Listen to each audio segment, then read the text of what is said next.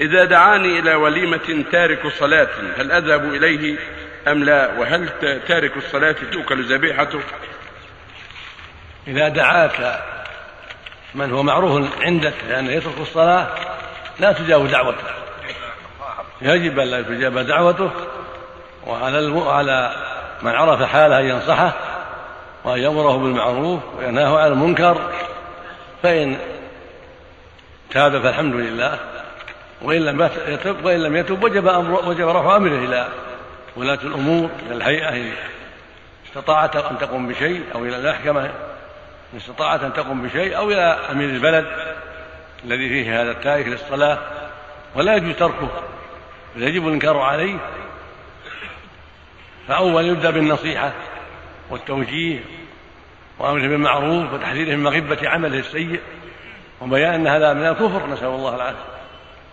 يقول النبي صلى الله عليه وسلم العهد الذي بيننا وبينهم الصلاة. فمن تركها فقد كفر. خرجه الإمام أحمد وأبو داود والترمذي والنسائي وابن ماجه بسند صحيح. عن بريدة رضي الله عنه. وروى مسلم في الصحيح عن جابر. عن النبي صلى الله عليه وسلم قال بين الرجل رحمك الله وبين الكفر والشرك ترك الصلاة.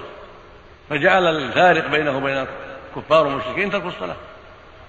فالمقصود أن ترك أن ترك الصلاة موجب الكفر الأكبر في أصح قول أهل العلم. وقال آخر من أهل العلم إنه كفر دون كفر وشرك دون شرك وأنه لا يكون كفرا أكبر ولكن يكون قد أتى ذنبا عظيما. ونوعا من الكفر أعظم من أعظم من الزنا وأعظم من السرقة وأعظم من كذا وكذا ولكن لا يكون كفرا أكبر. والصحيح أنه كفر أكبر إذا تعمد ذلك ومن ممن يعرف الأحكام الشرعية وما يدري عن شأن الصلاة.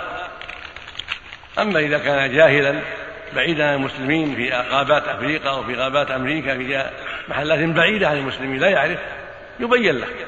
إذا بين له وأصر كفر. أما إذا تركها عن سهو أو عن نوم هذا عليه القضاء والمبادرة بالقضاء. لقوله صلى الله عليه وسلم من نام عن الصلاة أو نسيها فليصليها إذا ذكرها لا كفارة لها إلا ذلك.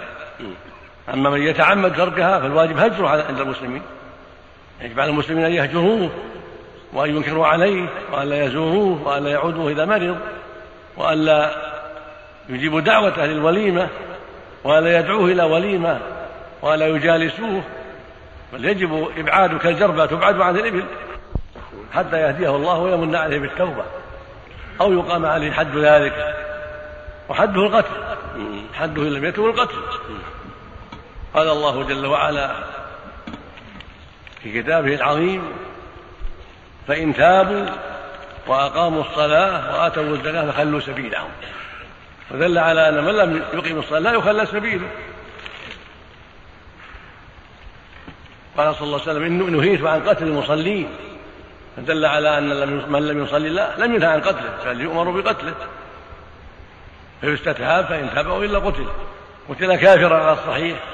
وقال آخر يقتل عاصيا ذميما آثما لكن لا يرتقي إلى الكفر الأكبر. والصواب الأول أنه كفر أكبر والعياذ بالله. نعم. ولا تؤكل ذبيحته؟ ولا تؤكل ذبيحته نعم. لأنه كافر لا تؤكل ذبيحته.